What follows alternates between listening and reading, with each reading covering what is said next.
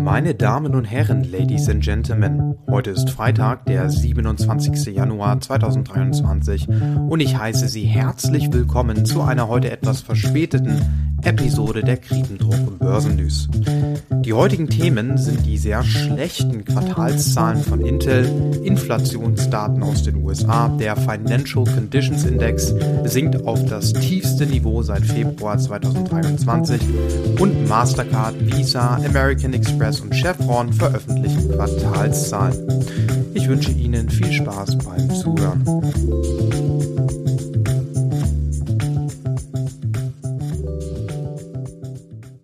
Heute hat Intel sehr schlechte Quartalszahlen veröffentlicht und dies hat die Chipwerte allgemein deutlich nach unten gezogen.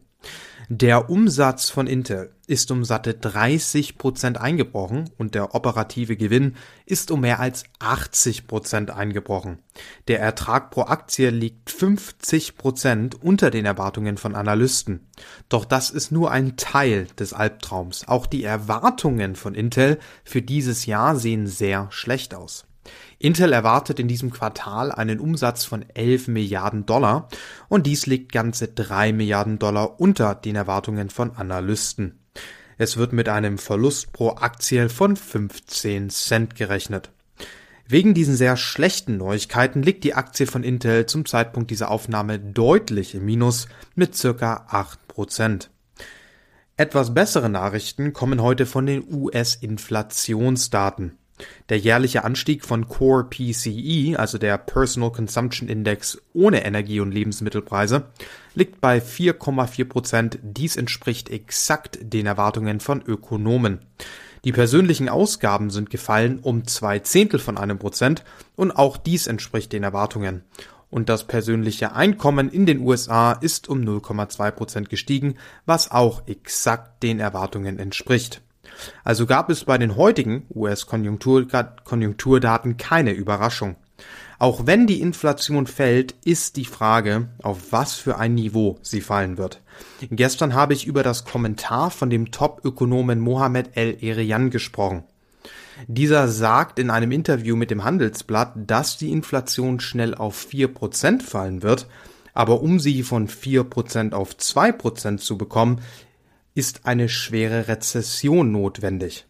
Warum spielt das in der heutigen Episode eine Rolle? Der Financial Conditions Index der US-Notenbank ist heute auf das niedrigste Niveau seit Februar 2021 gefallen. Das bedeutet, die finanziellen Konditionen sind momentan so locker wie seit Februar 2021 nicht mehr. Hinzu kommt ein weiterhin resilienter US-Konsument und ein überhitzter US-Arbeitsmarkt. Das bedeutet, vor allem bezogen auf das Kommentar von Mohamed El-Erian, dass die US-Notenbank unbedingt restriktiv bleiben muss, um den Kampf gegen die Inflation zu gewinnen. Und das überschätzt der, das unterschätzt der Kapitalmarkt momentan deutlich.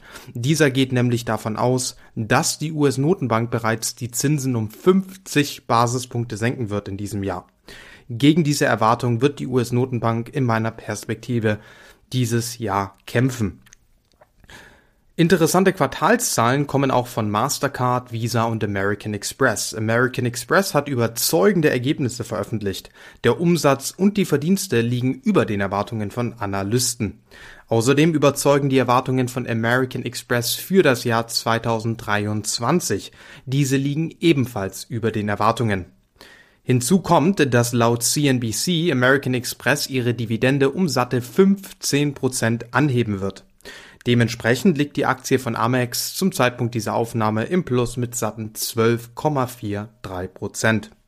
Auch die Quartalszahlen von Visa und Mastercard zeigen, dass der Konsument weiterhin resilient bleibt und fleißig am Einkaufen ist. Der Umsatz, der Ertrag pro Aktie liegen beide über den Erwartungen von Analysten laut dem Handelsblatt.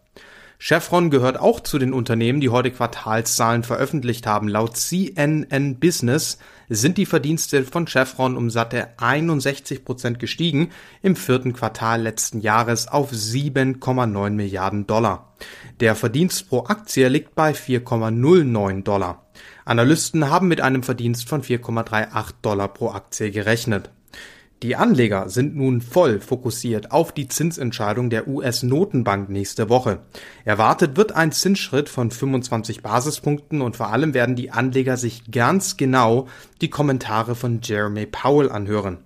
Zu diesem Thema zitiert Bloomberg heute Erik Muller von Mutzenich und Co. Dieser sagt, Zitat, die Fed wird uns wahrscheinlich sagen, dass wir in die Endphase der Zinserhöhungen eintreten.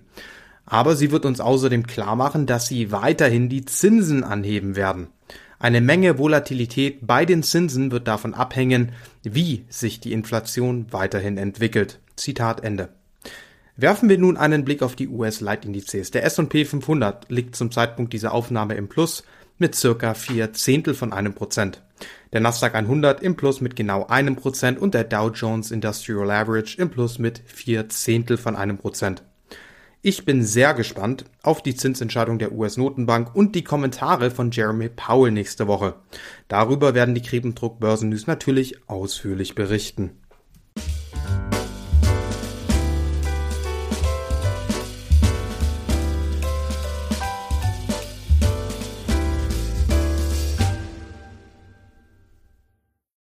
Der DAX hat heute eine durchaus interessante Handelswoche abgeschlossen, nachdem er in diesem Monat bereits um satte 8,25 Prozent gestiegen ist und somit auch die US-Leitindizes deutlich outperformt hat, hat er diese Woche keine wirkliche Richtung gefunden und hat sich deswegen hat sich somit hauptsächlich seitwärts bewegt.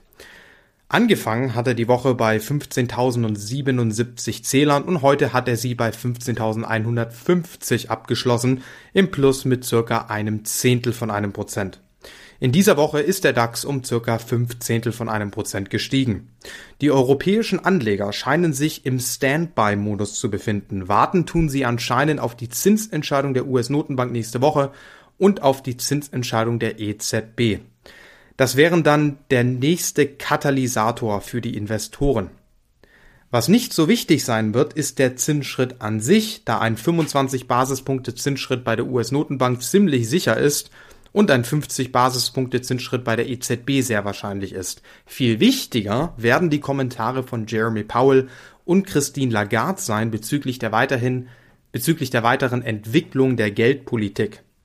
Interessanterweise hat heute der Euro laut dem Handelsblatt das höchste Niveau seit neun Monaten erreicht. Ein Euro, der Euro war heute zeitweise 1,0929 Dollar wert. Grund für den steigenden Kurs des Euros ist die Erwartung, dass die US-Notenbank nun langsamer die Zinsen anhebt, aber die EZB weiterhin aggressiv bleibt. An dieser Stelle muss man bedenken, dass die EZB deutlich später damit angefangen hat, die Zinsen anzuheben. Gute Nachricht ist, dass sich der DAX diese Woche über der wichtigen Marke von 15.000 Zählern halten konnte.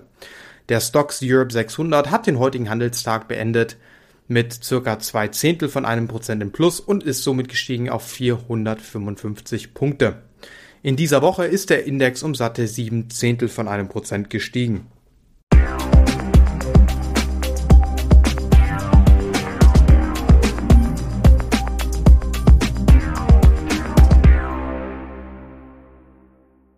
Schauen wir uns nun die Börsen in Asien an. Nicht nur der DAX, sondern auch die asiatischen Leitindizes haben diese Woche im Seitwärtstrend abgeschlossen.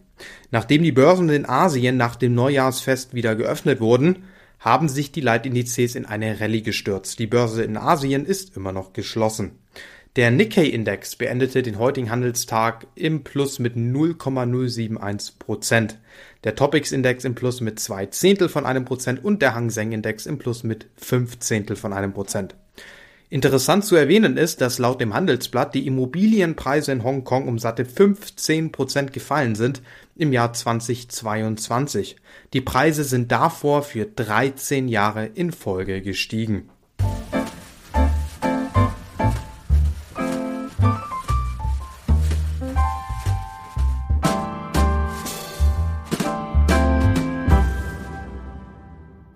Kommen wir nun wie immer kurz und knackig zu den heutigen Einzelwerten. Der Bloomberg Dollar Spot Index hat sich heute kaum verändert. Der Euro gegenüber dem Dollar ist leicht gefallen um zwei Zehntel von einem Prozent, auch wenn er heute kurzzeitig den höchsten Stand seit neun Monaten erreicht hat. Gefallen ist der Euro auf 1,0867 Dollar. Die Rendite auf die 10-Jahres-US-Staatsanleihe ist heute mit drei Basispunkten im Plus und somit gestiegen auf 3,53 Prozent. West Texas Intermediate Crude Oil heute im Minus mit 1,7 Prozent und somit gefallen auf 79,63 Dollar pro Barrel und die Gold Futures im Minus mit nur einem Zehntel von einem Prozent gefallen auf 1944,7 Dollar pro Unze. Und das war's auch schon mit der heutigen Episode der Kriebendruck Börsennews. Ich muss Sie an dieser Stelle noch darauf hinweisen, dass es sich in diesem Podcast nicht um eine Anlageempfehlung handelt. Sie entscheiden selbst, in welche Aktien Sie investieren und Sie tragen für Ihre Entscheidungen auch das volle Risiko.